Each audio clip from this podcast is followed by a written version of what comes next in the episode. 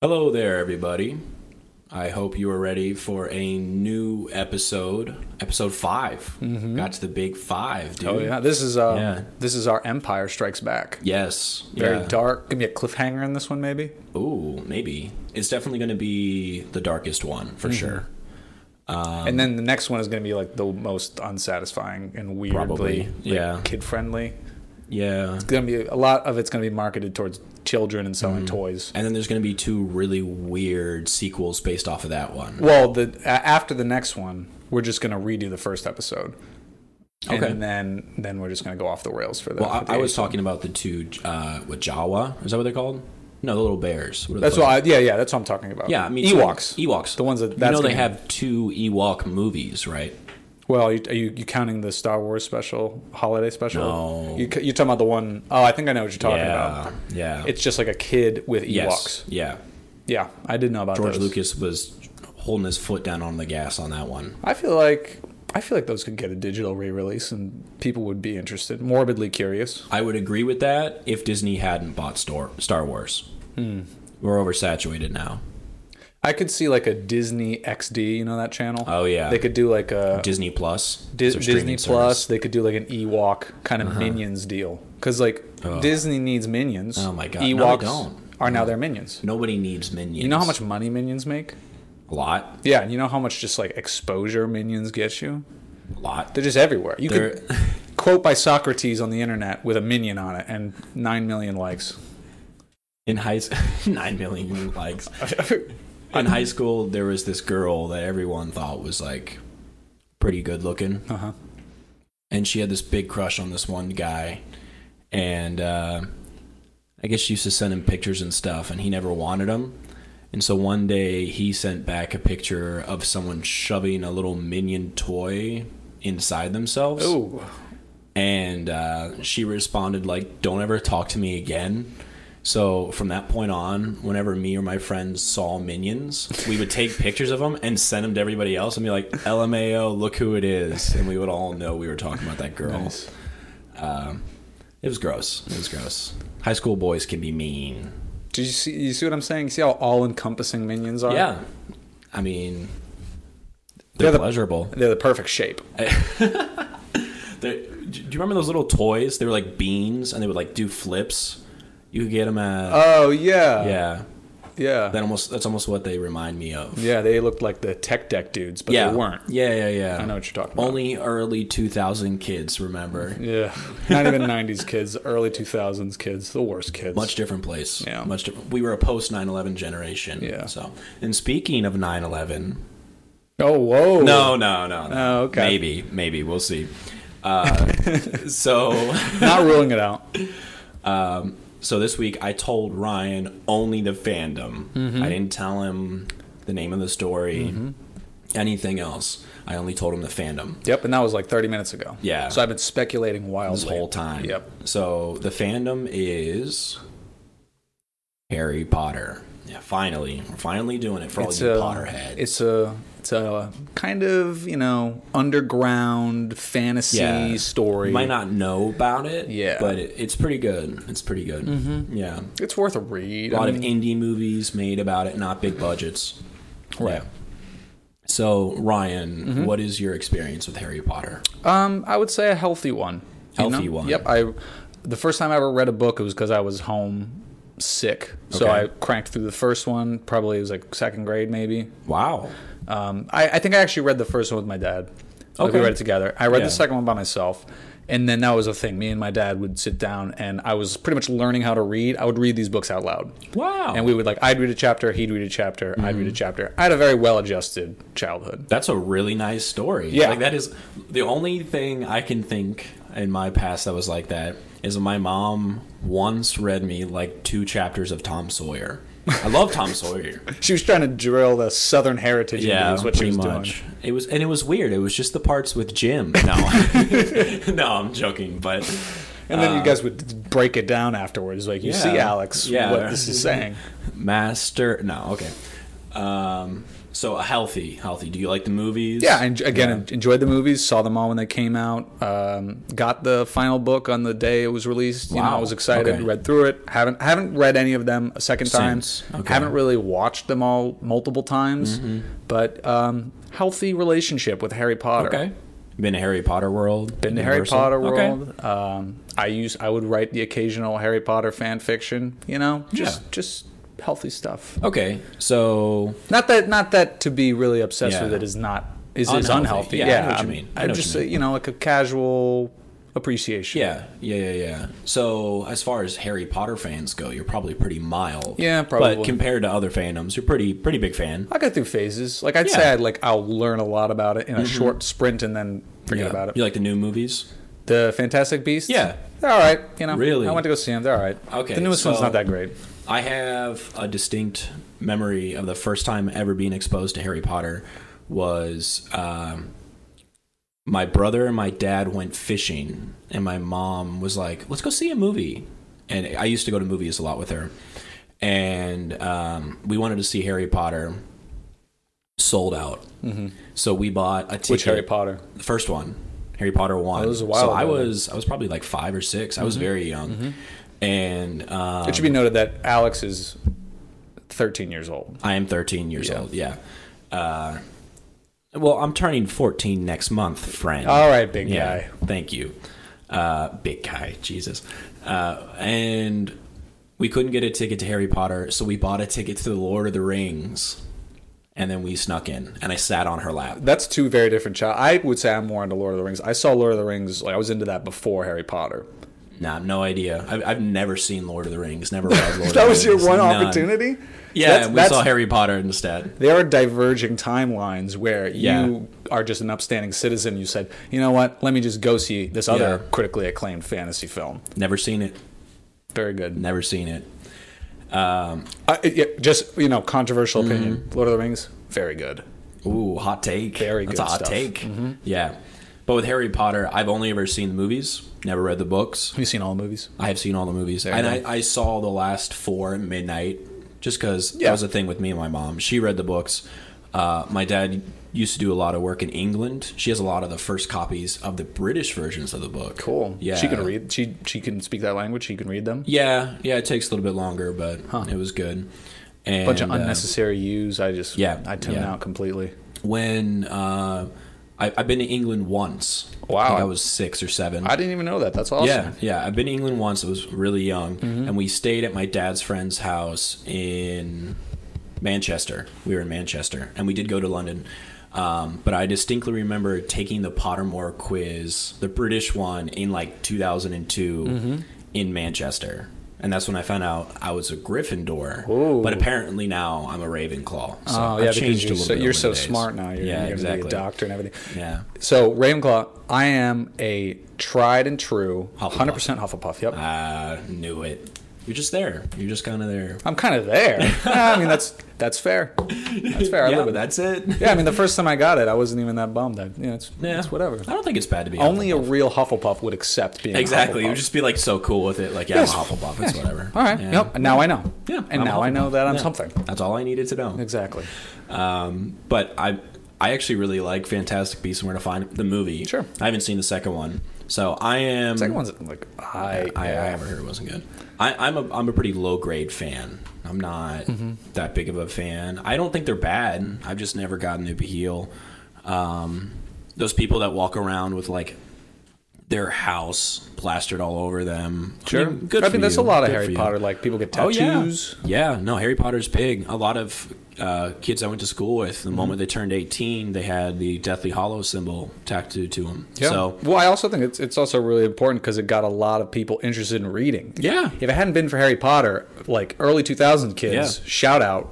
I probably, you know, we, we wouldn't really have been into no, reading. not at all. And do Yeah. you think there? I mean, there's been a lot of successors like Hunger Games and Divergent, Fifty Shades. of Grey. They're like everyone's trying to recapture that, but there's never going to be anything Never. like Borders at Midnight, slam packed. That'll never, happen again. Never. Ever. No. I will never get to go to another midnight book release and read the epilogue out loud and have people want to spit on me. Why you're such? Why would you do that? I did do that. I went to the I went to Books a Million.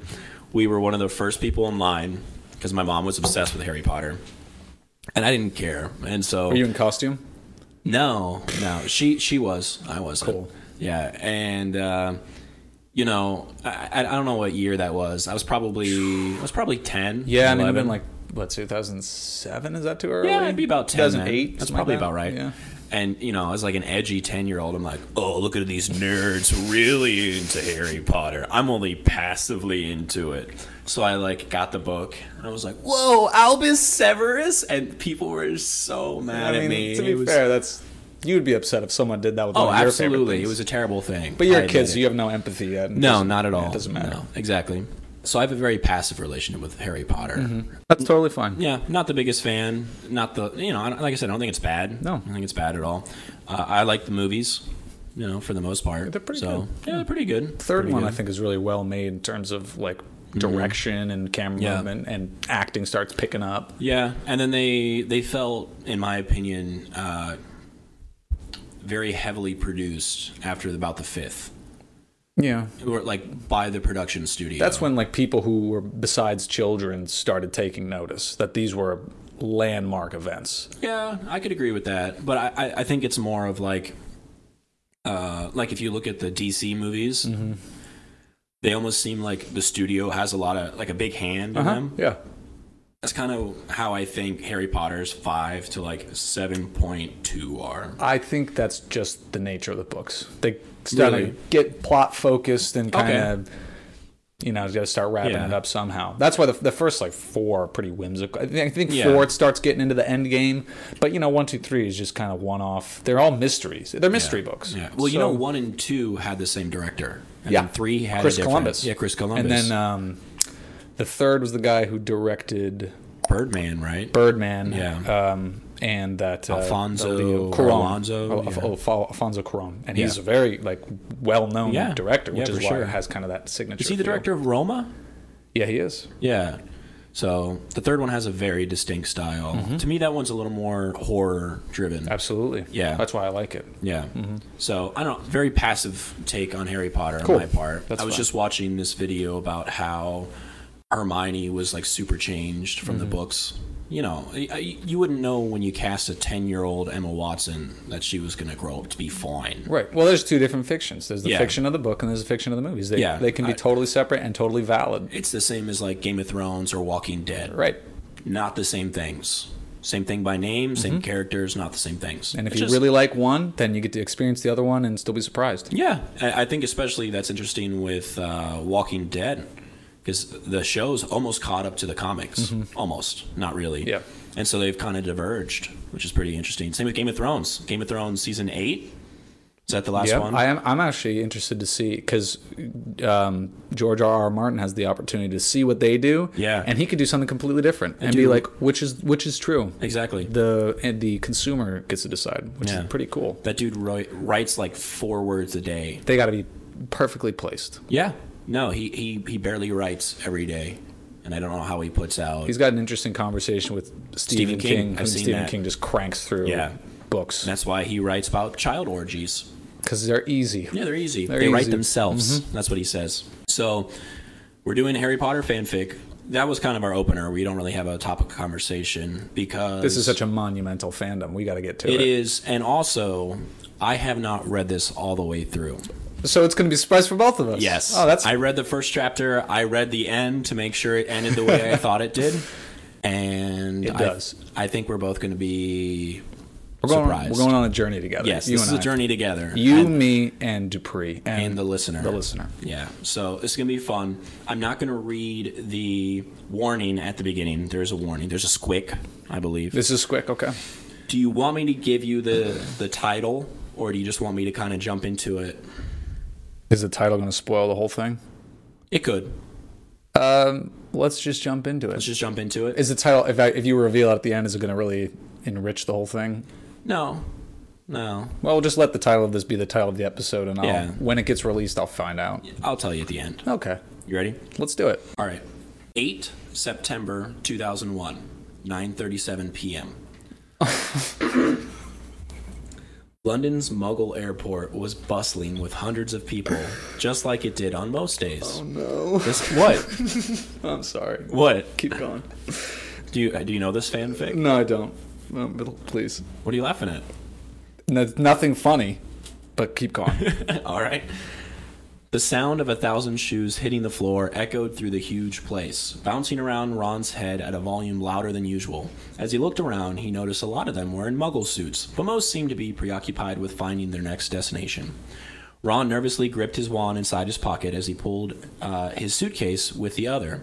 This seemed like the kind of place where Death Eaters would attack. Mm. He knew he needn't worry, but though the war had been over for three years, the Horror Department was still finding convicted Death Eaters daily. So I looked it up. At, at the end of Harry Potter, he does become an Horror. yeah, Ron. Yeah. You want to explain what an Horror is? An Or is a wizard cop. They hunt down the bad wizards and Yeah, uh, defense against the dark arts, basically. Yeah, well, that's the kind of what I classic. can understand. Exactly, trains you up. So Ron's an Auror, and he's in an airport. Hermione was at his side, her arm sliding into his as she led them to buy a ticket to the next flight to New York. He noticed her worried expression as she received the ticket. The way she wrung her hands like she did when she was nervous. He knew she hated it when he went away for an Auror mission, especially when Harry wasn't with him. He couldn't help feeling a little sorry for himself. He knew she meant well, but he felt as if she didn't think he could look out for himself unless Harry was there with him. So I have a question. Mm-hmm. Uh, again, I only know the movies. Is it the second, the third, where they like teleport through the um, the fireplace? He The says, f- "Die again, Allie." the the flu powder. Yeah. He says Diagon Alley, Die again. Mm-hmm. Yeah. which takes him to Nocturne Alley, by the way. Okay. I don't know these things. You know, it's a flu powder's like, what did he say? Ah, whatever. Give him whatever we want. Okay. So how come he has to be on a flight? How come he can't just flute powder his way? Um, well, the way I mean, usually the most efficient way to travel is to apparate, which is essentially teleportation. Okay. Can't apparate over long distances. It, it's like a physical strain on the body. Okay. And um, you know, flu powder is only through a flu powder network. okay. So you go. I mean, think about it. You'd want to make sure that Mm-hmm. the the chimney or whatever fireplace you're going to doesn't have an active fire in it.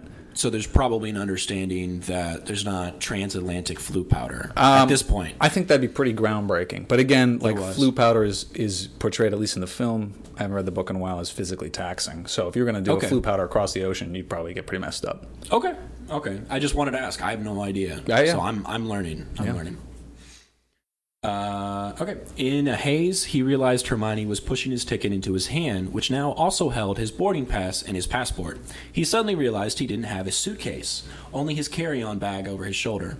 He looked back and comprehended that Hermione had dropped it off with the rest of the luggage that was going with his flight. They arrived at his gate, and he numbly sat down as Hermione spoke to the lady behind the desk. He'd only been on a plane once before, when he and Hermione had gone to Australia so she could retrieve her parents and fix their memories. This time, the rest of his aura unit was flying out of the airport in Cornwall, and he was alone.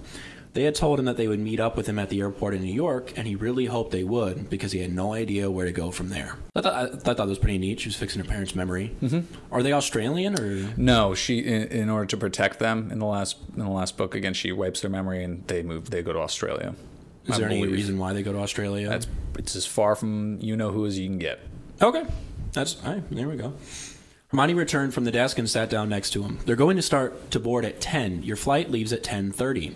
She sighed and looked apprehensively out the window at the huge airplanes, which were only visible from their blinking lights in the night. He watched as she started fiddling with the sparkling diamond on her left hand, her hand shaking as she did so. He studied her for a moment more, watching as she spun the ring around her finger and look at anything but him. He sighed and gently took her left hand in his. Love, please stop worrying. I'll be fine, all right? Her brown eyes found his, and she looked at him reproachfully, as if it was his fault he was being sent across the ocean by his department. I wish Harry was going with you. I don't like it when you don't have each other. I know you battle best when you and Harry are together. He frowned slightly, a bit offended, but he knew Hermione meant well and decided to hold back his anger. I know. He gently took her face in his hands and pressed his lips to her forehead. I'll be careful, all right? She nodded, though her eyes now were shining with unshed tears. Ron looked down at the diamond that glittered on her hand and squeezed her fingers gently. I promise, when I get back, we can sit down and start planning this wedding, all right? Hermione smiled through the tears that now fell down her face and said nervously, You swear? They both knew it wasn't a promise about the wedding at all, but his safety. Swear to Merlin. She gave a watery laugh. Swear to Merlin. Swear to Merlin. That's a good reference. Sorry. No, it's fine. Swear to Merlin. She gave a watery laugh as he planted his lips on various places on her face, kissing the tears away. It wasn't long until a cool woman's voice announced above them Attention, Flight 657 is now boarding. Hermione's face immediately fell as she faced Ron. That's you. He said nothing but wrapped his arms around her, hugging her so tightly that he feared they would soon become one being. He felt her arms fold across his back and the moisture from her tears darken his shirt. They stood there, locked in their embrace for what felt like forever, before Ron finally gently pulled back. He looked into her eyes once more before recklessly capturing her lips with his. He became aware of every small detail that was happening between them. He felt every curl as he ran his hands through her hair, and in contrast, he could feel her hands gripping the hair at the back of his neck. He felt the warmth of her back as his other arm wrapped more securely around her waist. Last call for Flight 657 to board. The voice shook Ron from the embrace, and he broke apart from Hermione. She looked up at him sadly and grabbed his carry on bag, handing it to him. He slung it over his shoulder and gently kissed her one last time. I'll be back in a few weeks, he told her, his eyes meeting hers. I promise. Then he got in line, handing the woman at the desk his boarding pass. He turned one last time before entering the terminal, waving slightly to Hermione, who waved back. Sadly, waved back. He boarded the plane and felt like he had truly left his country along with Hermione, even though the plane hadn't even left the ground yet. So this isn't uh, it- it's three chapters, but it's actually broken up into days. So I don't remember what the the tag was, what what the name was, but like the time, the timestamp. September sixth, two 2001. Oh yeah, no, but I, I'm saying this this is broken up into timestamps. Okay. Yeah. Oh, yes. Yes. There is a tag for that. Yeah. We, we spend so much I time know. doing the tags. And I, I've listened to that many times. I prepared the list. I read the list. I should know it, but I don't. So hey, that's it's a fan mail. Go ahead and write a letter. Um, put it in the Discord. Yep. And tell us what it is. Yeah. Um, or shout it out. Our live studio audience. um, Anyone know? Jamie, pull it up. Anyone? Yeah. Anybody? No, they're looking at us blankly. Yeah. Yeah. Uh, dead crowd today. All right, that's they- what we're getting for recording in the morning. Yeah, they're just in here because it's warm, I think. Yeah. It's not even that warm. Uh, what do you think so far, though? Um, I I think this this writer did a really good job of portraying the relationship between Ron and Hermione. Uh, you don't get a lot of Ron POV in Mm-hmm. Yeah. in the the books, so you know a lot of people feel like that relationship isn't deserved or it's kind of weird. But this is um, this is nice.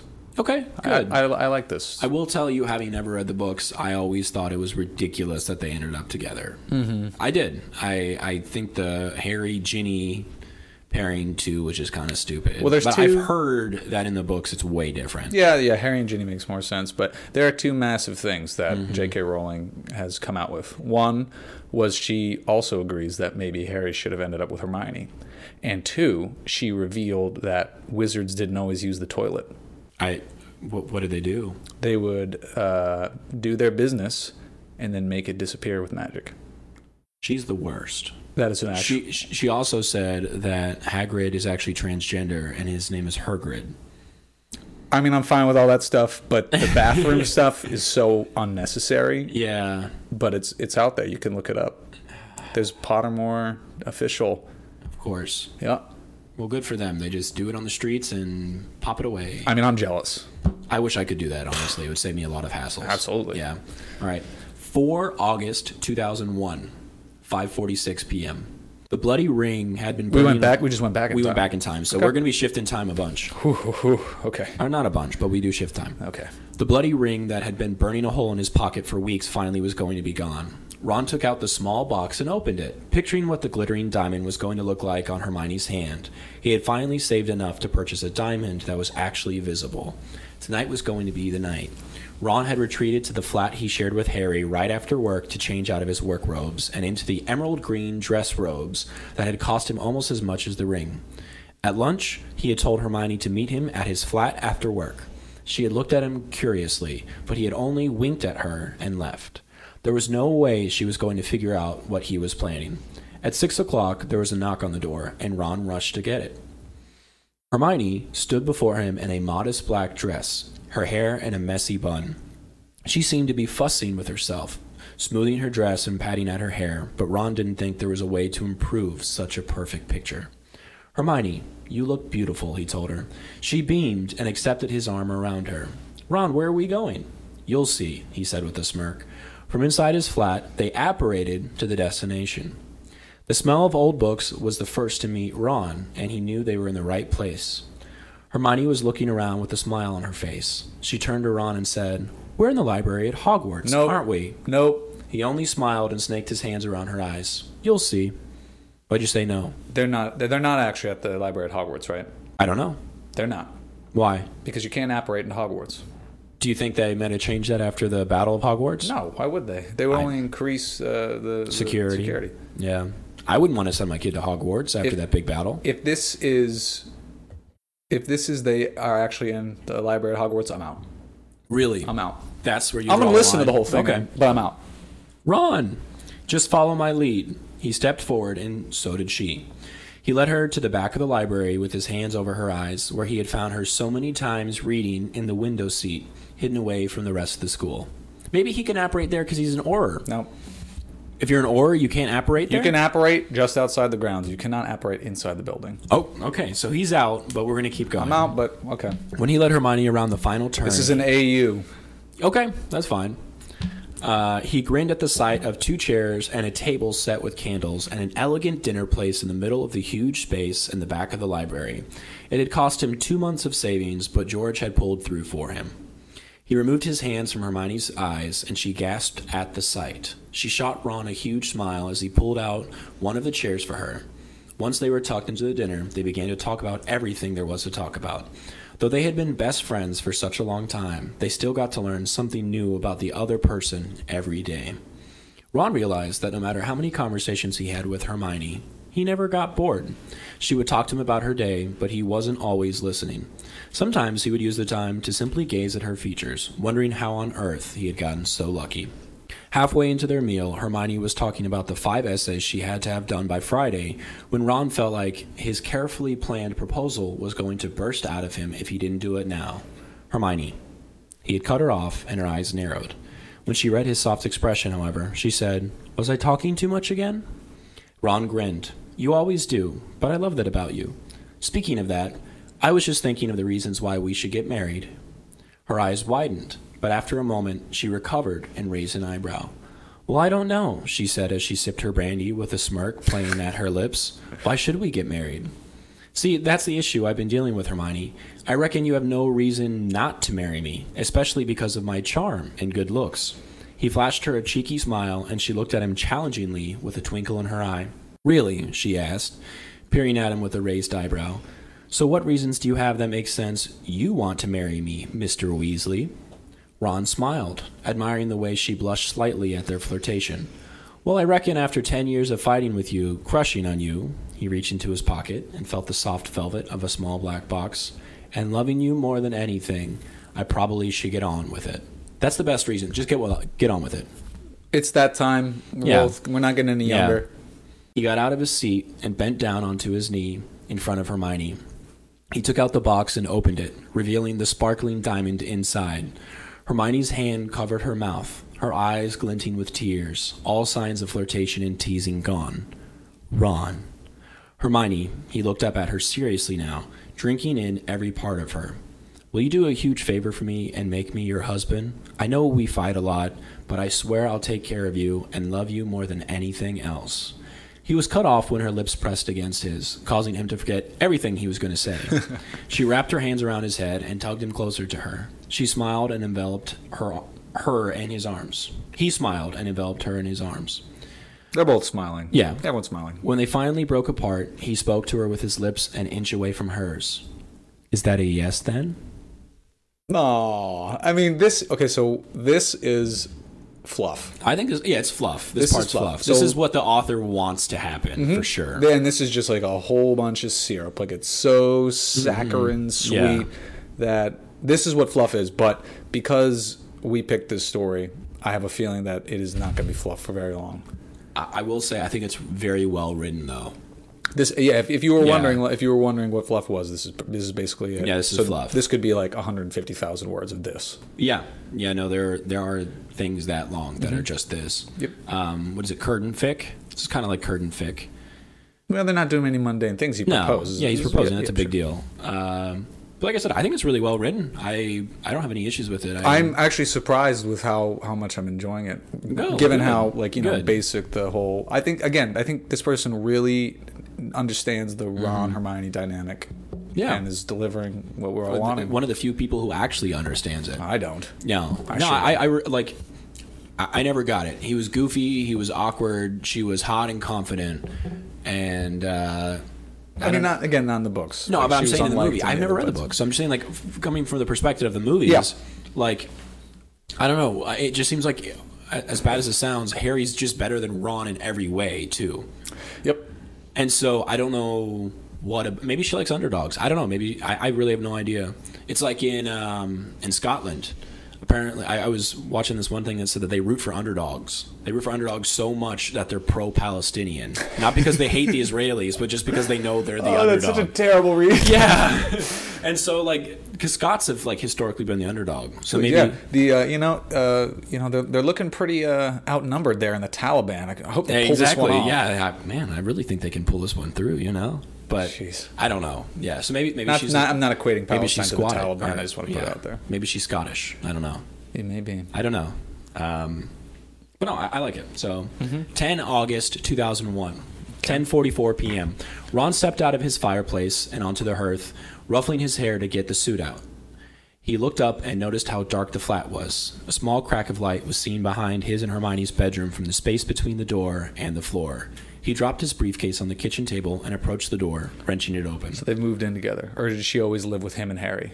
I think she moved. No, because she had to come and visit him. She, remember, she had the dress. She yeah, knocked but on this the is door to what the four flat. days later, Six. six days later. Or thought it was. Thought it was six. doesn't Six matter. days. Six days so later. they, they've now moved in together. I mean, if you. If He said his and Hermione. Yeah. So I mean, I guess if you're engaged, you know, might as well. Hey, you're not allowed to date until you're married in my household. I I had a friend uh, who was dating this really religious girl, and he used to tell me about all the disgusting things they would do to each other. Oh, good lord. just nasty, awful things.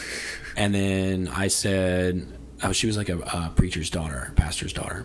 This is all just like, is this in a, is this a song? No, she was the preacher's daughter. She was baptized in dirty water. That's a real song. I was thinking, son of a preacher man. Oh, Yeah. Son of a preacher man. Yeah, eh. Yeah. yeah. a- Anyways, um, so they do these disgusting things.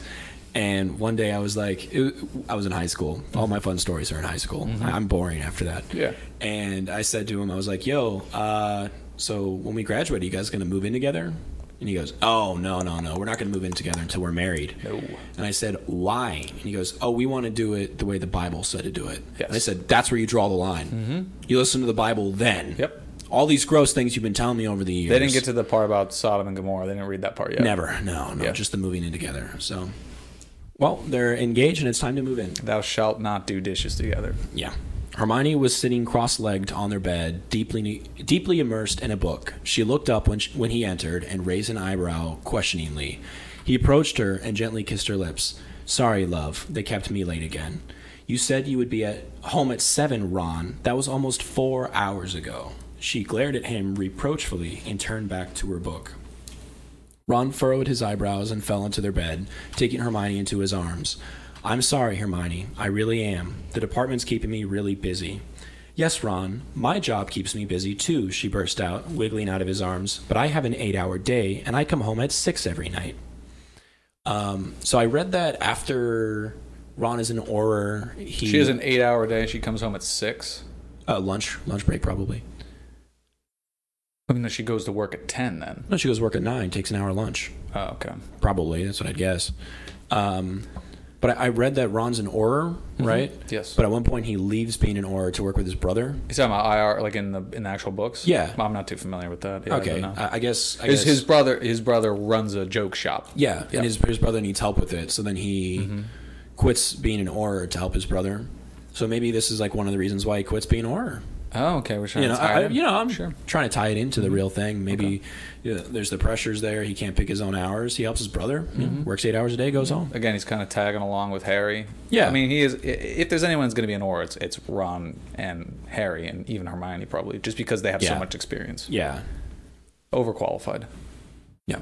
He frowned at her and thought about his day and the news he needed to tell her. She looked away, disgusted, and rolled off their bed, marching into the bathroom and slamming the door behind her. Something else is up. She seems too upset. This is He, yeah. he heard the water in the I sink. have very turn on. fine, uh, Yeah. yeah, inept sense for. I didn't pick up on for that, so we'll this. see. Yes, of course. He heard the water in the sink turn on and knew she was brushing her teeth to avoid talking to Did him. I say inept sense? I think that that was a Freudian slip because I can't. I don't understand yeah, women it's- at all. Yeah, it's whatever. Yeah, I don't understand women at all. Uh, and knew she was brushing her teeth to avoid talking to him. He sighed and changed out of his robes, replaying the news he had gotten from his head or in his head. That was bad wording. Moments later, Hermione emerged in the bathroom, frowning at him as she reluctantly crawled into their bed next to him. Before she could pick up her book, however, Ron blurted out, Hermione, I need to talk to you. She looked over at him and met his eyes. She seemed to read the earnest in his eyes and said nothing, but gave him her full attention. He inched toward her and took her hands, feeling her engagement ring under his thumb. He took it as a good sign that she didn't pull away. Hermione, I'm not sure how to tell you this, but they're assigning me to another Auror mission. She seemed to take a sharp intake of breath, closing her eyes for a moment. For how long? He could sense the tears were coming, so he wrapped an arm around her, pressing his lips to her forehead. Only a month, but it's it's in New York. She looked at him in- incredulously, her eyes lit with a new fire, but this time it was different. It was sadder. New York, why do they want to send you there? Ron sighed. Our head has reasoning to suspect there's a group of Death Eaters building a new sort of cult under the city. Under the city, like underground? He nodded, squeezing her hand. We'll be underground for most of the time. Our head says we're leaving on the 8th of September. In between then and now, they'll be training us to get ready to go underground. He studied Hermione's face apprehensively, watching as her face fell in sadness. But I, you, she stammered as he squeezed her tighter to his side, kissing her temple. Finally, she burst out. You can't go underground, Ron, especially in a foreign country. It's too dangerous. How will And- he know the language? Can he speak? it? Exactly. Jeez. Yeah, we've changed a lot of C's and U's, and yeah. And you just proposed. I can't be planning a wedding without you around. Tears. Well, you don't start planning the wedding like immediately. You know, it hasn't even been a week. Unless she's pregnant. Ooh, They're just trying to get this thing magic done. birth control or uh, birth. Uh, what is it? A pregnancy test. Uh-huh. I screwed that one up. Whatever. I can't be planning a wedding without you, you around. Tears were falling down in her face, and Ron felt his heart slowly start to break. He embraced her, tucking her head under his chin. He hated himself for putting her through this. I'm so sorry, Hermione. If I could get out of it, I would, but they're making me go. He was watching her carefully again, gazing at her as she wiped the tears from her cheeks. Finally, she sighed and spoke once more. I suppose I can't do anything about it. Just promise me you'll be careful. Please, Ron, I can't lose you. It would end my world. She cut off as he kissed away her tears, finally capturing her lips with his. He looked deep into her sad, brown eyes and saw all the worries that were going through her head. He kissed her one last time for the night, and she said with the strongest earnest he could, and he said with the s- strongest earnest he could muster, "I promise, Hermione." She seemed satisfied, but it was difficult to tell behind her mask of stony sadness. She looked like she was already planning his funeral. He just held her tighter and kissed every part of her face all over again. Finally, before she fell asleep in his arms that night, she whispered, Sometimes I really wish you weren't an Aura, Ron. That's end chapter one. There's three chapters. Three chapters. All right. three chapters, yeah. All right. I expect a, a se- fairly severe tonal shift. Perhaps. Okay. So, what do you think so far? Uh, you know, just kind of just really laying a lot of character, emotional groundwork. We're trying to Mm-hmm. Yeah. buy, buy something's going to happen because we're really trying to buy into this relationship and how Yeah. much it, they mean to each other. Yeah. So I'm ready to uh to, to get on with it. Get in see on what with it, happens. yeah. yeah, I'm invested. So now let's tear it all down.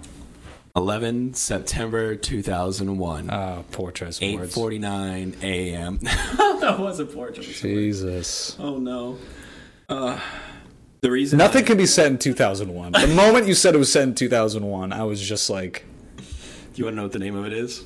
okay, and I think now it's time to know the name of it. Tumbling Towers. Hmm. Is that is that a Harry Potter reference? Because I don't get it. It just seems really insensitive. It's it's incredibly insensitive, but also like whimsical. So All right. Remember how I said I'm like not easily shaken? Yeah. I'm I'm a, I'm I'm getting there. I'm not shaken yet, but I'm getting there. Not yet. I'm getting there. Well, my whole mission is to get you shaken. So This is a. Did you, this is you probably didn't. There was this Robert Pattinson movie that came out. I know exactly Remember what me? you're talking about. Yep. And it's like, ah, this is fairly standard Yeah, love but- story. And then he's sitting in an interview and it just pans out and it's like the World Trade Center. And he's like, oh, what day is it? And they're like, oh, September 11th, 2001, as if I need to say the whole day. Yeah. And it's just like, That's is this- the end of the movie. okay. I mean, that's like the only like 9 11 fiction, except for that one with uh, Nick Cage uh, where he's a firefighter. Have you ever seen that movie? I have not. Tower 49, La- Ladder, ladder, 49, ladder 49, I think. 47. It's a great movie. I mean, I mean, it's Nick Honestly Cage. and truly, it's a great movie. Sure, it is. Um, uh, what's Paul Rudd's best friend in Ant Man? I can never remember his name. He was also Uh, in- Michael Pin- Pena. Pena. He's in it. I'm pretty sure it's him. Is he? It's uh, he and Nick Cage trapped in the rubble. It's actually a great movie. I'm, Mm-hmm. sure it not is. going to lie to Yeah. you. It's a really good movie.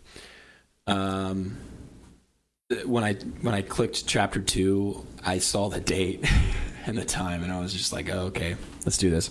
11 September 2001, 8:49 a.m. I'm not very familiar with the timeline, but this is eight forty. We're going in. yeah.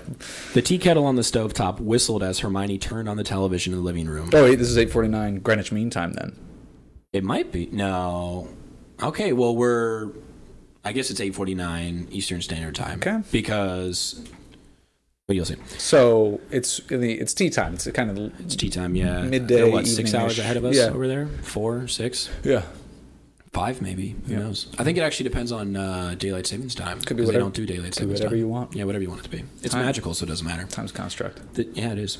Uh, the tea kettle on the stovetop whistled as Hermione turned on the television in, in the living room. The only reason she had bought one of the muggle devices was to keep herself connected with the muggle world.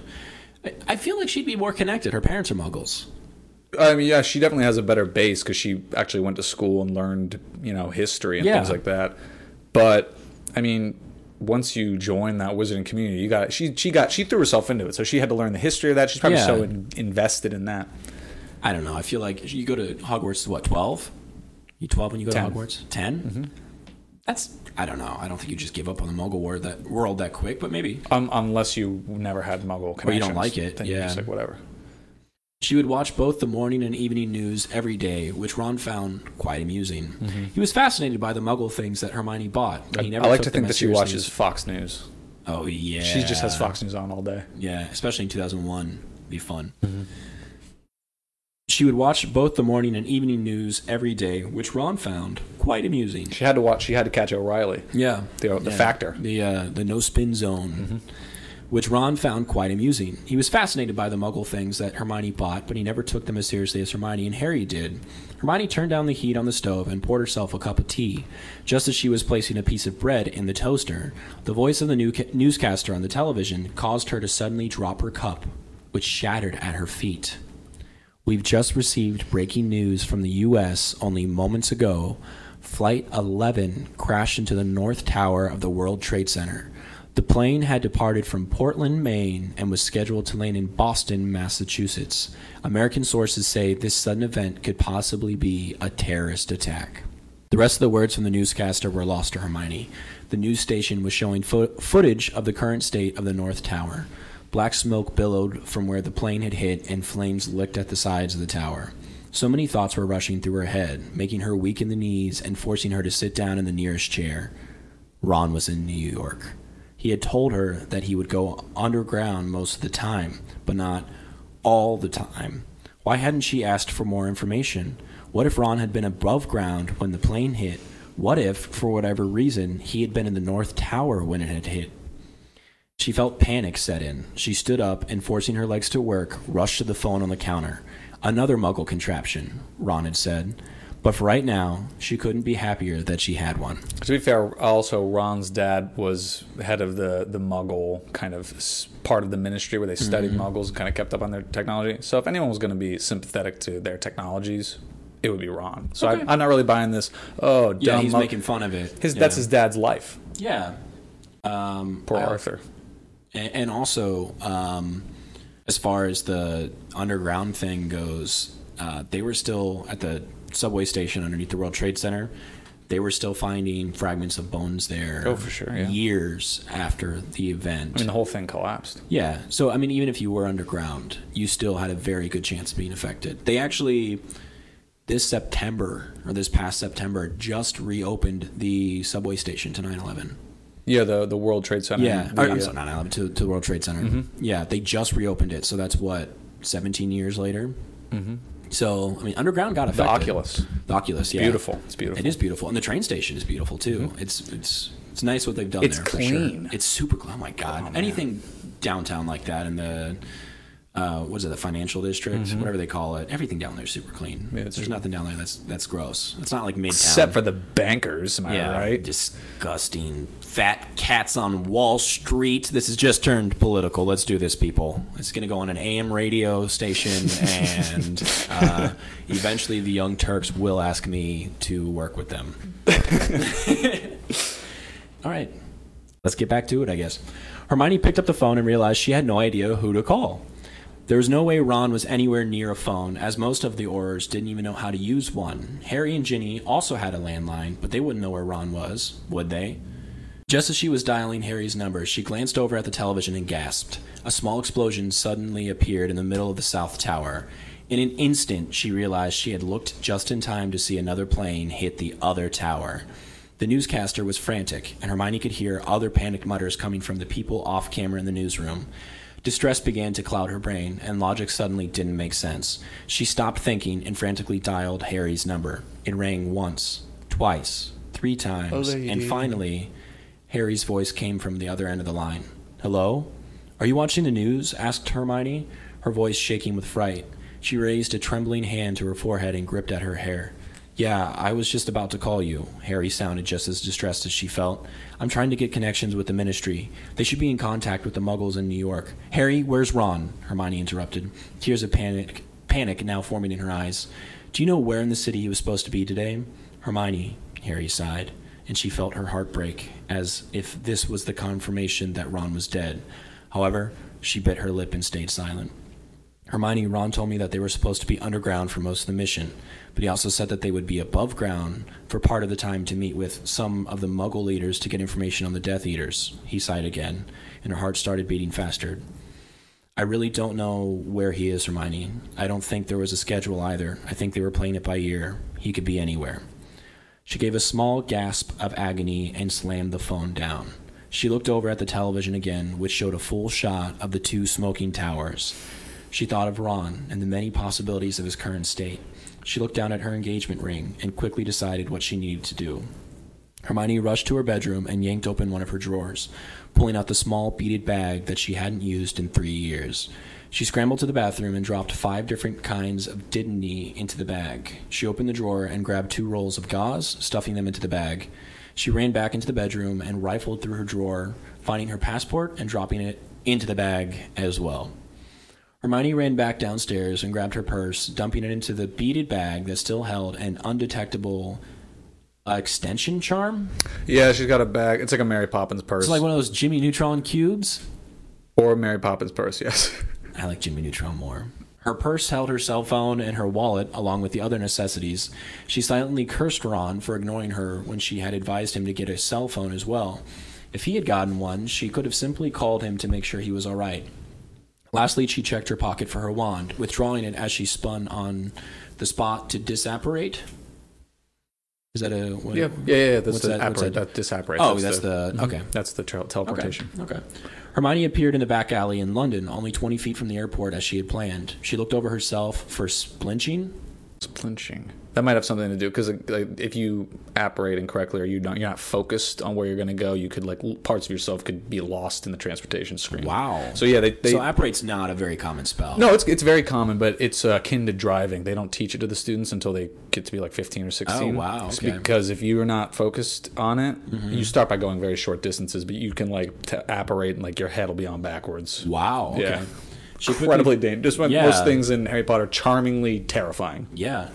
She quickly pulled herself together and entered the airport. She found an empty ticket booth almost immediately and ran up to the person behind the counter. I need one ticket for the next flight to New York, please. The woman behind the counter shook her head. I'm sorry, miss, but we've stopped all flights to the U.S. for the time being due to the turmoil that's happening over there right now. Yeah, all flights were grounded. Did you know Uh, that? That's what that uh, musical "Come From Away." You, oh, yeah, they get they get stuck on the the tarmac, right? they're all all the- a lot of flights were routed to I think Greenland. Yeah. So there's there's there's a real life story, and they turn into a Broadway musical about all the different flights and the people who are grounded for many days and just that one. That's pretty interesting. It is it's Yeah. very interesting. There are no flights going to America, asked Yep. Hermione incredulously. What else is happening over there? We didn't have an intro. We just had a lot of tangents. That's what this Yeah, episode's about. that's Tangents. Yeah. It's not just New York. A plane just crashed into the Pentagon in Washington, D.C. just a few minutes ago. The Americans think it's a terrorist attack. Fool me once, am I right? Okay, that was an awful joke. I apologize. This was hard enough to process, but Hermione could hardly stop thinking about the whereabouts of Ron. So there's no possible way to get America. No way at all. She realized she was raising her voice, but she didn't care. The woman only looked at her with sympathy, as if she knew Hermione was looking for someone in New York. I'm sorry, miss. God damn it, my husband's in New York. Well, you're not married yet, Hermione. Calm down. Yes, it's essentially. a done God deal. damn it, my husband's in New York, yelled Hermione, her patience now completely gone. You have to spice it up a little bit. My fiance's in here. Yeah. Lady, take a number. Yeah, take My a number. husband. All right, let's see Yeah. what I can do. She realized she referred to Ron as her husband, but she didn't care. There we go. Yeah, okay. He might as well have been. What do you expect me to do? Sit home and hope that he's not dead? Hermione is not that kind of girl. No, she is not. The woman looked surprised, but before she could say anything, a security guard suddenly appeared next to Hermione. Is there a problem, miss? He looked at her sternly, and Hermione was able to contain her anger for the time being. No, there's nothing wrong, she told the guard. Absolutely nothing. And with that, she turned on her heel and left the airport. She returned to the alleyway in which she had apparated and ripped the bag off her body, throwing it against the wall. Thousands of thoughts were rushing through her head, but they all concluded that she needed to go to New York. She suddenly realized that she could apparate to America. Long ago, she had read that if one would apparate to a destination that's such a large distance away, they would be putting their life in danger. Hermione remembered the book saying that it was highly advised not to apparate between countries. For this, either muggle flying or port keys were safer. What's a port key? Is that the- Port, port key is a magical transportation device, so they can take a normal Mm-hmm. uh, object and just make it. You, as soon as you touch it, you get transported to another. oh, location. so it's like in the fourth one? the Triwizard Cup. Okay. and uh, in the most recent one, there's there's a port key as well. That's what I was thinking Uh, immediately. Fantastic Beasts. Yeah, in the Okay. Crimes of Grindelwald.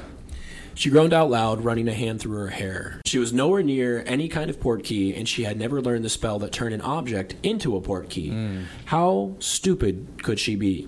Since when did she pass up an opportunity to learn a spell? It's true. She was running out of town. The time. Ron could either be dead or horribly injured, and Hermione knew enough about Muggle buildings to know that those towers would eventually collapse, possibly killing more people. I'm going to know- call does she BS know on a that lot one. about I'm going architecture? to call BS on that one She's a because structural engineer. she's a- yeah. No one knew those things were going to fall. no. No, that's total. I'm sorry, Hermione. You're smart. You're a clever girl. She knows that she's a genius. She knows everything. No, She's calcu- She's Oh, no. rapidly calculating it. in And her I'm, I'm not sitting here saying jet fuel doesn't melt steel beams. I'm just saying that no one knew those things were going to fall. Right. Never. No. No. No one. No one possibly thought that. Um, and that's why it was such a big deal when they did, and that's why people still think it was a conspiracy because they still don't believe that they could fall. Mm-hmm. Right. It's been proven many times. Yeah, it's not about melting the beams. It's about the, the- Weakening the beams and then the Yeah, heat and exactly. the weight of the stuff above it. the So, strain becomes yeah. too much and they break. Yeah, unless you're Tower Seven, and then it was Bush's fault. yeah. I No. mean that's still BS. Yeah, Um, no, I, I'm just going to call BS on that one. I'll But call- it's, it's yeah, whatever. that's fair. It's whatever. And an instant, she's the she- most brilliant witch of her age. Yeah, no, I, that's fine. But like being the smartest person of your age doesn't mean you know everything. Doesn't mean you know that Muggle buildings are going to fall when airplanes crash into them because nobody knew it would happen. Right. Uh, in an instant, she decided what to do. She picked up her bag and slung it around her body once more and concentrated on apparition harder than she had ever done in her life. Destination, deliberation, determination. Is that from the book? Maybe I don't. I don't remember that.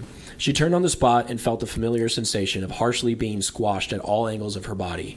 When she reappeared, the first thing she realized was that she was alive in an unknown alleyway.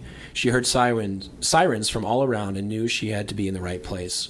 but something was very wrong. Excruciating pain brought her attention to her arm. She almost fainted at what she saw. A huge chunk of her forearm was missing, as if it scooped away with a knife. Her arm now looked like a raw, bloody piece of meat. Wow, okay, so she's not perfect. Yeah, well, I mean, that's what happens when you try to operate long distances. Never in her life had she splinched herself so badly, but she had expected worse, especially since operating between countries was anticipated to kill her. I feel like I feel like generally saying operating between countries is pretty pretty broad because operating between the She's UK out- and France and operating between the UK and the US. Yeah, sh- this should Very all different. say continents. Continents, yeah, not countries. Because I, I mean, I can operate between uh, like from Hungary to Austria. That's not that bad. Exactly. Mm-hmm. Yeah, North Korea to South Korea. Not that bad. Well, I mean, that's pretty. That's pretty bad Yeah, vacation. well, well, North Korea to South to Korea South is Korea. pretty That's good. good. That's good. Very good. Yeah. But if I don't know if you're a wizard in North Korea, you could be solving some problems. She wished she could just lie down and allow the blood allow the blood loss to put her to sleep, but she remembered Ron and kept her head. With her uninjured arm, she rifled through her bag and found the right bottle of Didney that she knew would reduce the pain and heal the wound. She shakily applied the right number of drops, wincing at the slight pain, and watched as the wound sizzled and smoked. New skin sewed itself over the wound as Hermione dug through her bag once more and found the gauze. She unwrapped the roll with one hand and tore a long piece of a long piece off with her teeth. Yeah, like Rambo. Yeah, she wrapped the piece with difficulty around her wound as soon as she checked over the rest of her body to make sure she hadn't splinched anywhere else. She dumped the Didney and gauze into her bag and ran out of the alleyway. Is Didney a magic thing, or do I Oh, dear. just not know what that is? Looks like I've splinched all over myself. Yeah, I splinched everywhere. Oh, Is no. Didney a magical thing? I don't or- know. I don't okay. remember. What Didn't she's- even know.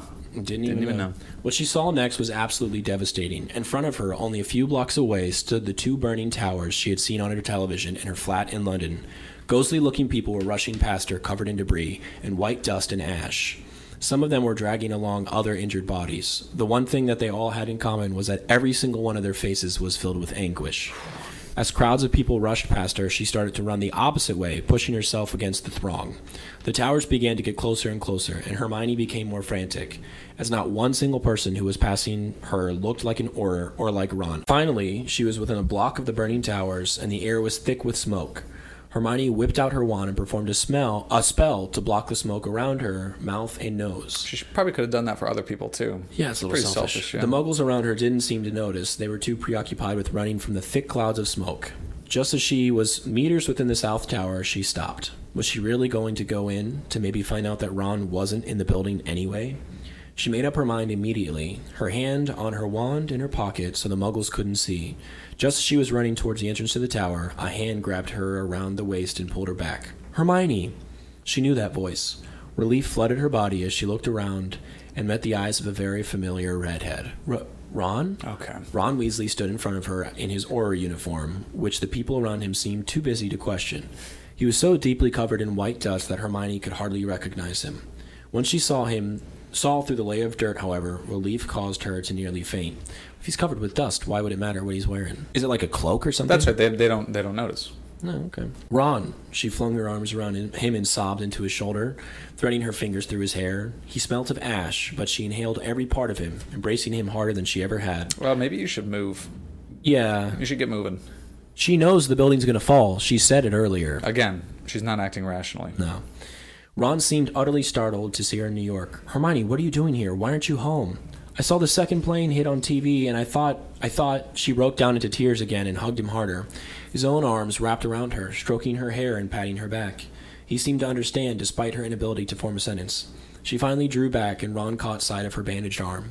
What happened? Who did that to you? No one, she assured him. I I splinched myself, apparating from London. I probably shouldn't have done it, but I needed to find you, Ron. I needed to know you were okay. She was cut off by a sudden tremble of the earth beneath their feet. They looked down and saw the earth was beginning to shake harder. She gripped Ron's arm, and he wrapped an arm around her shoulders, holding her close to him. Together, they looked up at the tower above them, and it dawned on them at the same time that the building had been struck by a plane only an hour before was beginning to collapse. No surprise to her. No, she knew it was coming. Yeah, she's like, She's stupid if she's surprised. yeah, she called it. Yeah. She Babe Ruthed it. I will say though, if it's collapsing from the top, why would you feel the earth shake? Yeah, no, the rumble doesn't make any sense. No, the rumble doesn't make they're, any sense. They're there. feeding into the conspiracy theory that it Yeah. happened from the base. Yeah. No. There's no rumble. No, I wouldn't think there'd be there'd be a loud noise because you know things are coming down for You sure. might you might feel vibrations if there are things yeah, hitting the but the ground. Earth's shaking before the tower even falls. Well, if there's I'm if calling the- BS again, on if there's that. debris coming down hitting the ground. Yeah, I guess so. I'm just uh, Yeah, no, it's not like an earthquake. no, processing and that. the fact that I'm nitpicking this is just showing that like I think it's pretty well written. There's a couple s- Sure. spelling mistakes. I don't know why people don't reread their stuff before they put it online. or just do word like spell check. yeah, any of it because it Is would have one fixed a thing. Mm-hmm. lot. I don't know. Do you have to? I've never written on Wattpad or fanfiction.net. Like Well, I would I would just write in a word processor that's what I'm saying. and copy do you, and Do paste. you not do that? Some people are just writing off the you know they they, they just shoot from the hip, Yeah, off good, the cuff. good for those people. Banged it out. If this person's shooting from the hip, I'm impressed. This is Jack Jack Kerouac wrote this, right? probably Just in one take. Probably, All yeah. in one thing on the typewriter. yeah. 11 September 2001. Mm-hmm. 9:59 a.m. The realization of the fact that the South Tower was collapsing before their eyes hit Ron almost instantly. A cloud of smoke and dust was now melting over the remains of the tower that was still temporarily standing and rapidly falling over the crowd beneath the towers. Ron's reaction was immediate. He grabbed Hermione's hand and pulled her through the crowd, running as fast as he could, away from the falling dust and debris that was now enveloping the area around the towers. How come they can't apparate out? They can. they're just not thinking because it's you know it's a lot They can. It's not doesn't make for a good story though. okay that's fine because if he's in his robes he's probably holding his wand can you apparate two people at once She definitely has her wand, and yes, yes, you can. Uh, i'm just you, saying you don't need to go very far either. You no can and just- ron has a good idea of the city he's been there for a while Uh, I guess we have to read on to find out. Oh. all right maybe he does he looked behind him and caught sight. I'm, I'm, I'm. The only reason I'm speculating is because I don't feel like they'd write the story if they just apparate out and that's the end of the story. There's you know? got to be something juicy coming. Yeah, he looked behind him and caught sight of Hermione's terrified face, tear tracks cutting dark lines through her dust covered face. that imagery. Very, very good imagery. wow. Yeah, I could see it. He tugged on her arm so she quickened her pace to keep up with his speed. Behind her, the clouds of dust were so thick that it was impossible to see anyone or anything beyond them. As the two of them ran from the falling tower, they dodged several falling pieces of cement, brick, and, and a- any other debris that were cutting through the smoky clouds in order to harm the panicking civilians. The smoke had now enveloped Ron and Hermione, and they both wrapped an arm around their noses and mouths. Ron's eyes were burning, and it was impossible to see which way they were going, but he kept leading her straight as best as he could, hoping they would encounter fresh air sooner or later. A small sound between a gasp and a scream grabbed Ron's attention as Hermione's hand slipped from his. He frantically whipped his head around and found her kneeling a foot behind him, her eyes squeezed shut in pain as she gripped her arm. She looked up at him with tear filled eyes as his line of sight drifted to her right shoulder, which now bore a huge bloody gash through her torn shirt. A large piece of cement was smashed in front of her. Quickly, Ron pieced together what had happened, and with his rapid aura instincts, scooped yeah, scooped Hermione up off the ground and ran through the smoke and dust, dodging more debris on the way. They have had enough time to apparate out of this. I'm just saying Also, doesn't she have that spell? You know, again, it's stories are about the. the conflict. Yeah, yeah, This isn't. Uh, this isn't a time for logic. no, and and th- I'm saying this as respectfully as possible. In that sort of situation, in that moment, people weren't thinking logically. They were just reacting emotionally. They're trying to save their lives. Using their human instincts. yeah, Flight time. Yeah, it's there's no fighting involved. It's just flight. Mm-hmm. Yeah. When that choice is taken away from you, everyone's in, in the same boat. They're Absolutely, it's petrified. it's either flight or seize up and don't move. Yep. And so I guess you're not thinking. Well, R- Ron does have rapid aura instincts. He could apparate out That of is. there. Yeah. They kind of throw a wrench in it. Kind of. Um, Here I was trying to defend it, and then the rapid aura instincts had to come back. Well, they treat them. They, they probably tra- get like basic training, like what happens if you're locked up abroad, separated from your wand. Like, you know, what do you do? I guess, but couldn't he use Hermione's wa- wand if he didn't have his? Yeah. Yes, you could. Well, you know, yeah. They usually don't work as well if you don't have. You Yeah, know, you're not as but if you're familiar with operating, you know, 100 feet, it. yeah, and you've got horror skills. yeah. Again, I, I'm- I'm just here for the story. You know. No, no, that's that's fine. Um, he was faintly aware of the fact that Hermione's left arm, which was gripping the back of his neck, tightened around him as she gasped in pain of her right arm, which lay uselessly in her lap. She was coughing constantly due to the smoke, while he held his breath as long as he could. She finally buried her face into his jacket, hiding her nose and mouth from the poisoned air.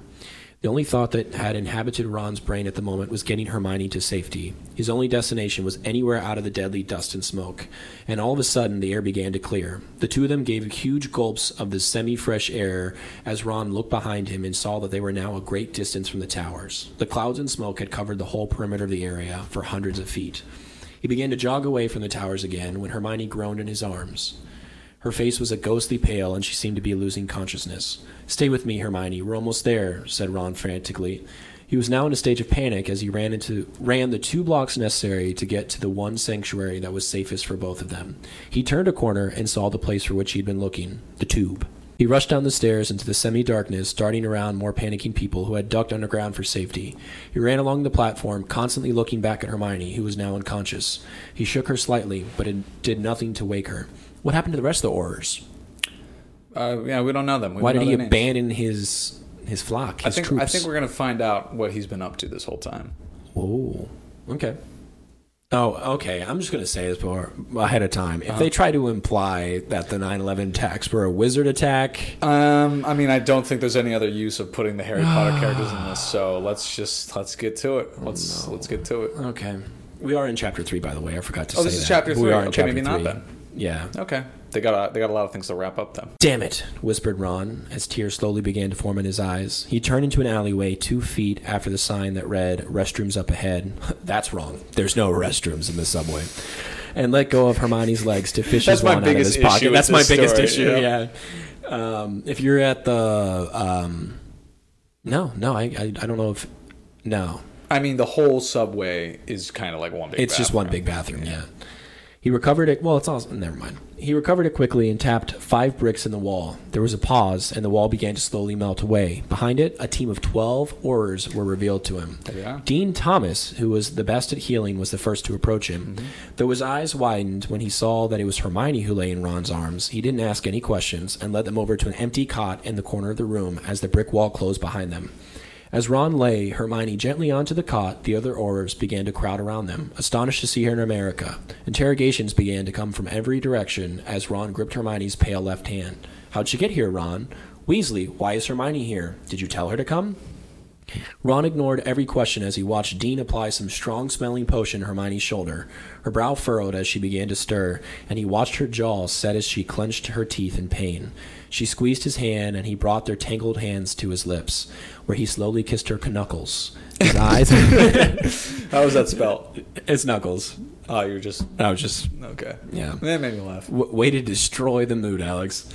Where he slowly kissed her knuckles, his eyes set on her face. He was slightly aware of Seamus Finnegan. Yeah. Telling the other Aurors to back off and give them some space. My name's Finnegan. Yeah, Finnegan. Okay, I that sounds familiar. Ron silently thanked him and continued to watch Dean's actions as he worked on Hermione. What did he say? He said, "Dad's a muggle. My mom's a witch." Yeah, my mom's a witch. Bit of a bloody surprise when he found Yeah, out. yeah, yeah. Okay, I do remember that. Now you have more context. Yeah. This is more of a rich story for you now. Yeah. good.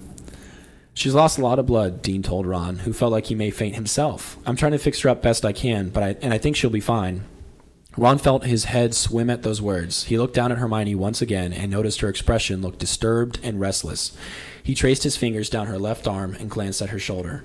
The injury looked a bit better from the potion, but it still looked excruciatingly painful. Dean was unscrewing the cap off of a bottle of Dittany, where Ron caught sight of Hermione's eyes cracking open. He had never been so happy to see those brown irises look tiredly upon him. Hey, Hermione, he said shakily, repositioning his hands in hers. Dean's fixing you up. This is only going to sting for a moment, all right? He hated telling her that more pain was on the way, but she nodded as she squeezed her eyes shut. He looked at Dean and gave a small nod. Dean applied the few drops of Didney needed as Hermione gripped Ron's hand until her knuckles turned white. As Dean wrapped a bandage around Hermione's shoulder, he caught sight of the other arm, which was wrapped from the previous injury. What happened there? asked Dean, gesturing to her forearm. Hermione was dozing off again, so Ron answered. She splinched herself when she apparated from London, he said. London town. Dean looked dumbfounded as he tied her bandage. London to New York? he asked incredulously. Is she mad? I've always thought so, said Ron, now kneeling at Hermione's bedside and stroking his thumb across her knuckles. She saw the planes hit on television and panicked. Dean was silent for a few moments before busying himself by wrapping Hermione's splinching injury, splinching injury with a new bandage. Looks all right, he mumbled as he looked over her forearm. She did a good job cleaning it up. Always knew this girl was brilliant under pressure. Ron gave a small smile as Dean wrapped her arm with a new bandage. The color was slowly returning to her face, Ron noticed.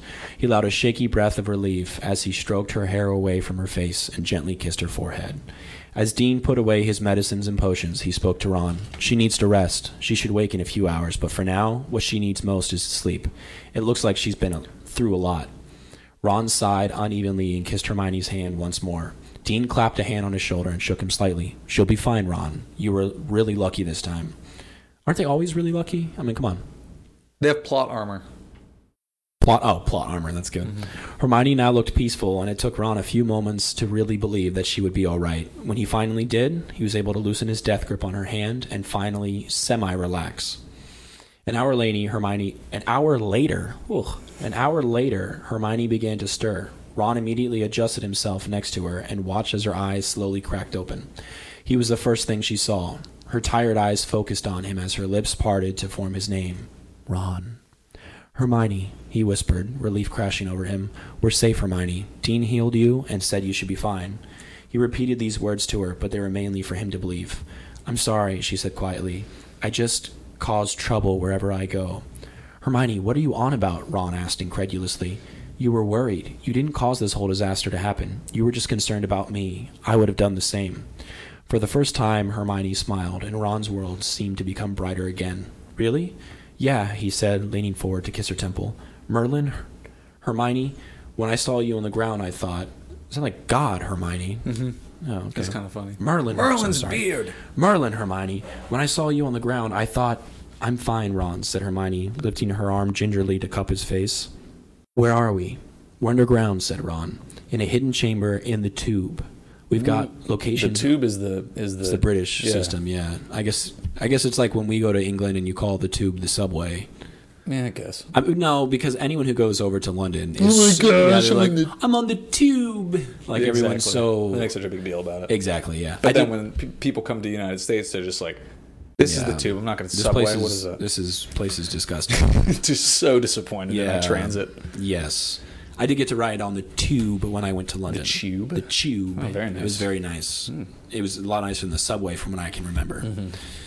Um, but that was 2001 in London. It was in Whoa. December, December of 2001. Actually, no, I guess it was 2002. So, anyways. Nah, eh, close enough. Yeah, why not? Uh, we're in a hidden chamber in the tube. In the tube, we've got locations all over the city in order to find the Death Eaters that were hiding out. So why were you by the World Trade Center? asked Hermione weakly, her anguish-filled eyes searching his. I swear to God, please don't do this. Well, we've planted some spies throughout the city above ground to see if they could find where the Death Eaters were. Ron sighed as he remembered the past few weeks. A few days ago, one of them came. Past few weeks, I thought he left on like December eighth, September eighth. What day is it? September 11th? eleventh. Yeah, Well, maybe they were doing reconnaissance beforehand. They did a lot of setting things up. Maybe the past few weeks refers to him getting engaged and almost losing her. Sure. I'm going to say it's let's, that. let's let's see what he says. A few days ago, one of them came back and reported that he had spotted a few Death Eaters in an alleyway by the Twin Towers. So they sent me there and three other Aurors above ground to investigate for a few days. When the first plane hit, I was already above ground. I didn't go back underground again because I figured I should help the Muggles while I had the chance. He's a good guy. Yeah, good guy. But shortly after the second plane hit, I saw you outside the South Tower. I had no idea why you would be here, or if it was even possible for you to be here, but I knew it was you, even from the back. Do people talk like this? This is like a, a exposition. Yeah. People don't talk like this. Ron sighed as he tangled their fingers tighter together. He felt Hermione move as he slowly sat up. She put her other hand on top of his and leaned her forehead against his. I'm sorry. I saw the planes crash and I went mad. I had no idea where you could be in the city, and I thought you might be in the towers. I th- thought I might have lost you. Tears were now falling down her face, which was still covered in dust. Ron felt like his heart was breaking just to see her upset. He relinquished his hold on her hands and brushed his thumbs across her face to catch the tears. Her eyes met his and cut through his heart with the sadness they held. That was really good. What percent Writing, of this wow. of this book is him just taking care of her tears? That's a lot. That's a healthy portion. Uh, Yeah. Or this book, this fan fiction. I'm sorry. Fanfic. Eh, It's a book. Also, the name of this podcast is "Suck My Fanfic," in case you were wondering. Oh yeah. Oh, forgot to say that. Bury hey, the welcome lead. to Suck My Fanfic. We're on a lot of platforms. Okay. Don't be sorry, Hermione. He told her. You're not going to lose me. I promise. You c- can't know that," said Hermione through a watery voice. Ron frowned at her words as she looked down at her hands. "Hey," he said, taking her face in his hands and making sure her eyes fo- focused on his. Hermione, maybe I can't promise that specifically, but I can say that I'll never leave you. Yeah, I may go on these long aura missions, but I'll always come back. Hermione smiled through her tears, and he carefully kissed her lips for the first time in weeks. Yeah, okay. He broke away after a few seconds and grinned, looking down at her left hand, where the engagement ring that she had bought that he had bought only months ago before glittered on her ring finger. Oh, thank God she still had it. Can't believe I haven't been around for this, he said, thinking of finally being the husband of Hermione Granger. she smirked and put her head in her hand. I haven't even started. Ron looked up in disbelief. Hermione Granger not getting a head start on a project. It can't be true. She smiled. I just got chills. Oh my God. She smiled. It is. I haven't been able to focus at all while you've been away on anything. It's been torture. Well, I'm here now and I'm not going anywhere. I hope so, she said, her brown eyes meeting his again. She finally looked convinced and even content. It made Ron ecstatic inside. Their moment was interrupted by a sudden Patronus that rushed into the room from the solid brick wall. A silvery boar formed before the eyes of the twelve Aurors. I'll be right back, Ron mumbled to Hermione as he temporarily left her be- bedside to join the rest of the Aurors around the boar. The voice of Ernie Macmillan came from the boar's mouth. Second tower has collapsed. Stay underground for a while. The muggles are going mad. We'll give an all clear when we can. The boar ran through the throng of oars and through the brick wall in his silvery light and was gone. Ron was just fine with this decision. Now he had time to take care of Hermione and make sure she was healed all right. Comfort. Yeah. Despite Dean's diagnosis, he still believed something could have gone wrong in the healing process.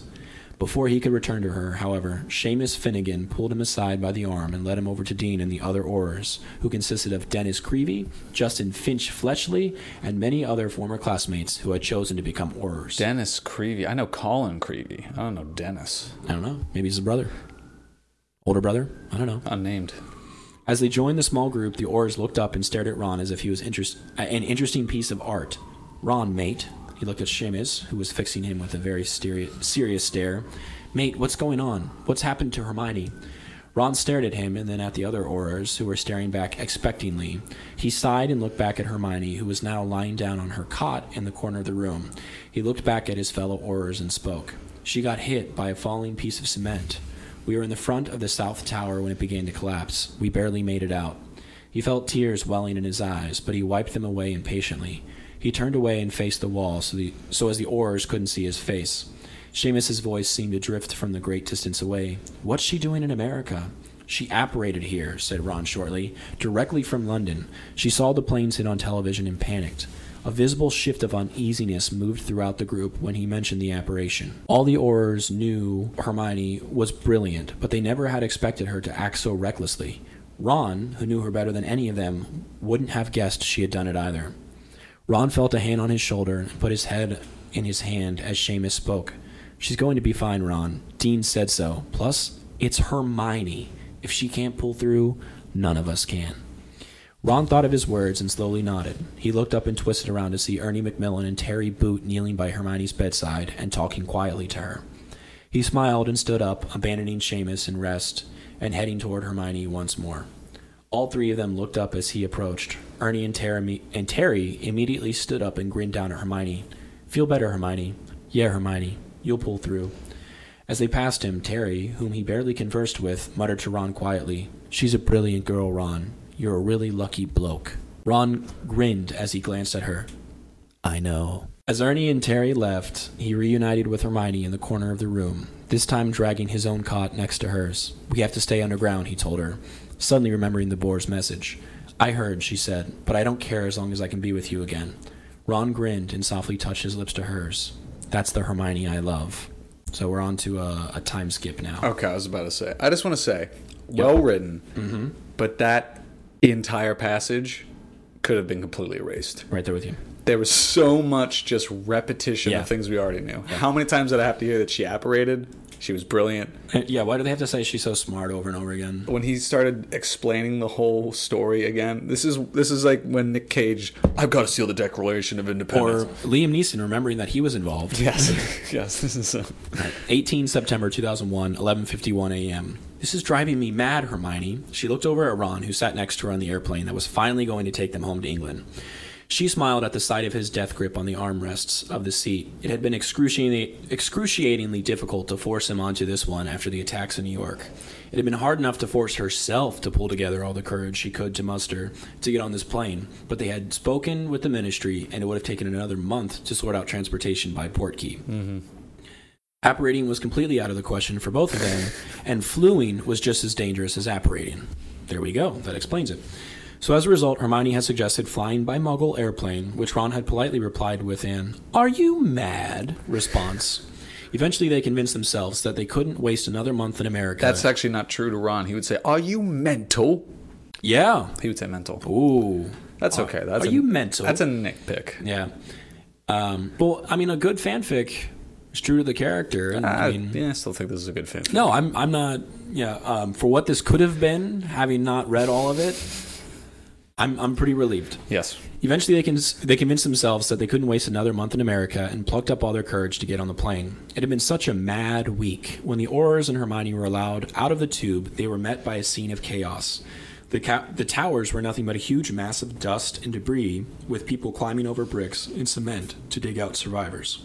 Hermione had never seen such a frightening sight, but it only made her want to help all the survivors she could. When the Aurors spread out to do just that, she insisted she wanted to join, while Ron promptly refused because of her current condition. She replied that she was quite fine and could handle anything he could. After a long and heated argument, Ron finally allowed Hermione to help on the condition that she would go back underground if she got hurt again. They spent the day finding survivors and getting them to the nearest ambulance. As wizards, they couldn't help them magically, but they could help them manually by muggly. They could help them manually by digging through the wreckage and helping whichever survivors they could. Yeah, they're just volunteering. Yeah. It took them a week to get a flight out of New York, but once they did, Hermione was so glad she was going home. They had slept underground for a week, and she suddenly appreciated the job of an oar for the first time. They truly had difficult living conditions, and their missions cut into some of the most important parts of their lives. Now Hermione looked over at Ron and carefully peeled his fingers off his armrest, lacing them through her own fingers. It's going to be all right, Ron. You don't know that, Hermione. But there was a pause, and she looked down at her engagement ring absent mindedly, watching the colors flash in the sunlight streaming through the window. All right, maybe I don't. But that doesn't mean I can't make you feel like everything is going to be all right. At this, Ron chuckled and squeezed her hand. Okay, I get it. He looked down at her left hand and took it in his. We should probably start planning this thing, or it'll never happen. Hermione looked at him with an eyebrow raised. You don't think it'll happen with me as the main planner? He laughed. Fair enough. He wrapped an arm around her shoulders and gently squeezed her to his side. He rested his cheek against the top of her head, and she felt the warmth of his face radiating to her body. We're going home, Hermione. She smiled and snuggled deeper into the nape, nape of his neck, kissing it gently. Well, that's a good We are. turn of phrase you don't hear that often. Yeah. That's it. That's it. That's it. That was Tumbling Towers. What do you think? I don't know. I don't know. That I mean that was just like a love story. Yeah. That just kind of this the, the the September 11th attack seemed a little shoehorned. I'm gonna say it. Yeah, I mean, I I think one thing that can be mentioned is it kind of frames that the Muggle world and the Wizard world aren't that separate, Right. and you We know, had this one. We we may be so separate, but we have these shared moments where Yeah. we kind of intersect. and also, um, you know, when something bad happens in the the Wizarding world, they have the people that clean it up, right? Hmm. Muggles don't have that. We don't know about the Wizarding world. Yeah, we don't So get they to- they have to deal with all of the hardships that we have. Plus their own. plus their own. So my biggest thing, you know, September 11th. Everyone, I mean, there's not just wizards in America and the UK, right? Wizards are pretty They're everywhere. Everywhere. Does that mean that there's like a, a Taliban Al Qaeda wizard wizardry? I would think that, you know, wizards are pretty like like Elsa from Yeah. last week's Uh, story. Um, you know, that's a pretty Callback. powerful, a pretty Callback. powerful ally. But that's what the auras are there for. The auras are there to hunt down wayward witches and wizards. So are there in the Middle East like ca- like caves with Taliban wizards in them? Maybe I don't know. I don't know what parts of the world have unrest in the Yeah. wizarding community. It is Europe in Yeah. uh, in the series. How come? How come? Uh, no wizards have thought to join up with the muzzle, muggles. You know what I mean?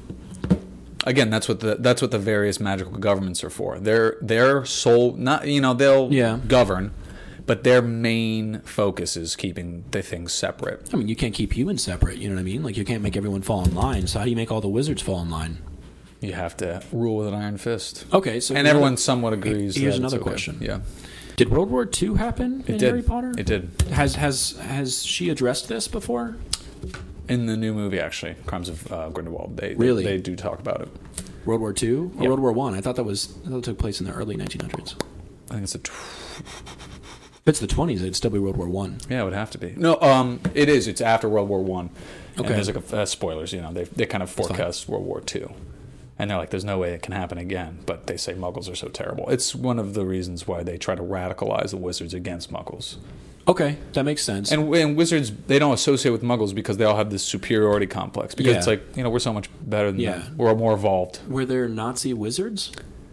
Yeah, I mean, Voldemort is an is essentially Well, he's a, a supremacist. fascist character. He's a Uh, fascist Grindelwald archetype. Yeah. is a supremacist. Yeah. yeah, but but I'm, but I'm saying in the Nazi party, did Hitler have Nazis in this world? Well, I mean, there was a, a there was a degree of mysticism involved Yeah. with the real life. Yeah, uh, the real yeah. Nazi movement. Were there Nazi Jews or not Nazi Nazi Jews? Were there wizard Jews? Jewish wizards? Uh, I think it's actually well. I mean, you, you s- they say Merlin instead of God, so I really Yeah. ex, uh, religion's not really explored too much. well, the Merlin one seems almost uh, regional. you yeah, know? that's true. We wouldn't say Merlin. No, we wouldn't say Merlin, not at all. But but you know you get what I'm saying. At if they if, or We like Mm-hmm. would say Houdini. yeah something like that. I- If if the wizards have been al- around this whole time, if 9/11 can happen Mm-hmm. and the wizards be affected by it, what else that has gone on? in the- Everything has, has gone on. Yeah, That's they pretty just go crazy. underground. They can isolate that's pretty themselves. crazy then, and they don't step in. They don't. Wow. Just So- like they didn't step in for this. I mean, you can. You, Yeah. If you make it a hard and fast rule, you can't pick and choose favorites because terrible things happen everywhere Yeah. every day. I mean, us as citizens of the United States, we focus so much on September 11th. but, Yeah. I mean, think I- every country has had their own Mm-hmm. massively devastating things happen. So, I mean, if they're going to get involved in one thing, they got to get involved in everything. Yeah, but that's just I don't know. It's interesting. Like, why? How come the wizards haven't tried to infiltrate like the British government, and they could rule the country? they gain they'll it would behoove them to infiltrate the magical government first because that's their only threat because if they try to infiltrate an, uh, a muggle government then the magical government and the authorities will just step in and take them out but if they are in charge of the Mm-hmm. No, I'm saying magical like the, the authorities the magical government could infiltrate the Muggle government. that's just the you just hope that your elected officials stand on the principles for which they were Oh, Okay. elected i guess Pretty uh, sophisticated group of people, then I guess. Yeah, They're I not mean, going they- power hungry like that. exactly It's interesting Hmm. because it's like uh, in Planes, the movie Planes, the Cars movie. yeah Apparently, one of them makes a, a comment about World War II. What do the planes do? yeah And so that means that there was a, a car holocaust. That War means that is there was a inevitable. car Hitler. Was Yep. he a Volkswagen Beetle? So like like like it's just the same thing in my head. Like, is there a, a wizard? You know, um, Osama bin Laden. again He's I- already got the beard for it. I, I don't know because yeah, I don't know what regions of the world in the wizarding community are more you know unsettled.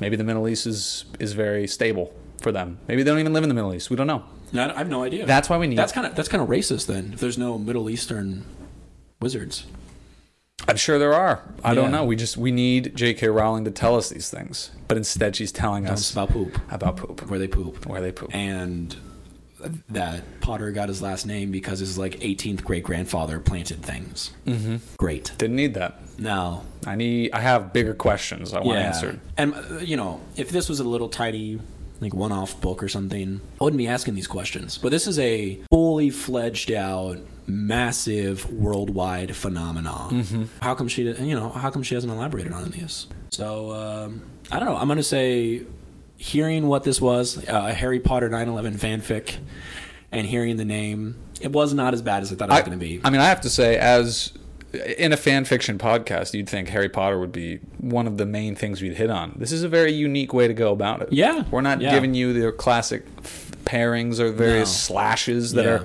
pretty predominant in Harry Potter fan are, fiction. There are whole podcasts that are just dedicated to Harry Potter, by the way. Mm-hmm. There's about two or three that are popular. And this episode is better than all of them. I would say so, easily. We cover more. yeah, more for sure. accurate. Yeah, I Who think we're else? asking Yeah. Mm-hmm. bigger questions. I'm not just sitting. I, I- I'm learning. I'm learning about Harry Potter. You know what We're I mean? learning. We're, I'm rediscovering. We're learning together. And I'm Exactly. sure we'll get. It's just an avalanche of corrections. I hope so. I think that's going to Yeah. happen. I'm I'm begging people to The, correct the, us. the many mistakes that we've made. yeah, It's- I mean, I'm just going to plead ignorance. You've read the books. Yeah, I've, I've really I've put Yeah. myself out here as the the, Yeah, the expert the of business. Yeah. Um, but I mean, I overall, I actually kind of liked it. I, I still, I, I think there's something on the whole about using an event like this as a literary device. I'm not a big fan of it, to Mm-hmm. be honest with you. I'd rather you create your own. Because I don't think it, I don't know if I'm going to say it's disrespectful to the victims, which it kind of is, kind of. Yeah. Yeah.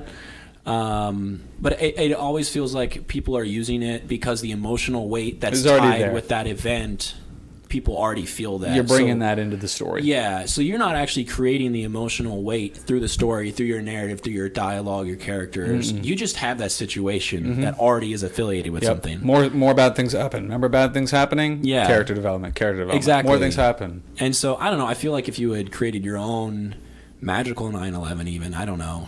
Um, or they could have even just had this, you know, he could have been in uh, you know, fighting bad Yeah. wizards and been Yeah. in peril. Um, absolutely. So you said you liked this. I didn't. I, I I didn't think it was going to be. I, I didn't hate it. I didn't. Uh, I thought it was better than I thought it was going to Mm-hmm. be. Um, than the way I pictured it. You know, I mean, you know, things are way worse when you picture them in your head. At first blush, yes. Yeah. But um phew, yeah, I didn't. I didn't really You didn't like didn't it? really like this one. Well written, but just a little got a little too repetitious at the end. Oh no, I'll agree with that for sure. Definitely had its flaws. little long in the tooth yeah. for me. That last um, little bit when they were in the the tube, the underground. Just hammering away. Yeah, and I thought that was such a generic, vague way to put it. We're going to be underground. Oh, they're in the they're in the underground. That's all I know. I mean, when They're people say underground. they're underground, they usually mean incognito. Yeah, they don't not- mean like literally under the Like ground. mole people. Yeah. Like when she like when he said we're going underground and she's like, "Do you mean like under the ground?" And I'm like, "No, you stupid." And No, he's you like, "Yes, stupid. Exactly. And I'm like, Exactly. "Oh." Yep. You think the smartest witch in the world wouldn't get that? Come on, I guess. I guess. Uh yeah, so this is uh suck my fanfic, guys. I hope you enjoyed. Anything else you want to you want to say before we go? I mean, I think I think everything that had to be said has That been was said. sad, yeah. Uh, thank you guys for listening. Remember, we're on Spotify, Apple Podcasts, Stitcher, TuneIn, YouTube, SoundCloud, Twitter, Facebook, all that good stuff. Mm-hmm. If you like us, subscribe. If you really like us, uh, DM us, tweet at us, drop us a line. We don't care. Email us Mm-hmm. even. Hell, I mean, I'll, I'll get a PO box, send us a letter. I don't care. We're always and remember, we're always here to kiss away your tears. That's that was good. Reach out to us. That was beautiful. That's We're a good here way for to you. end it.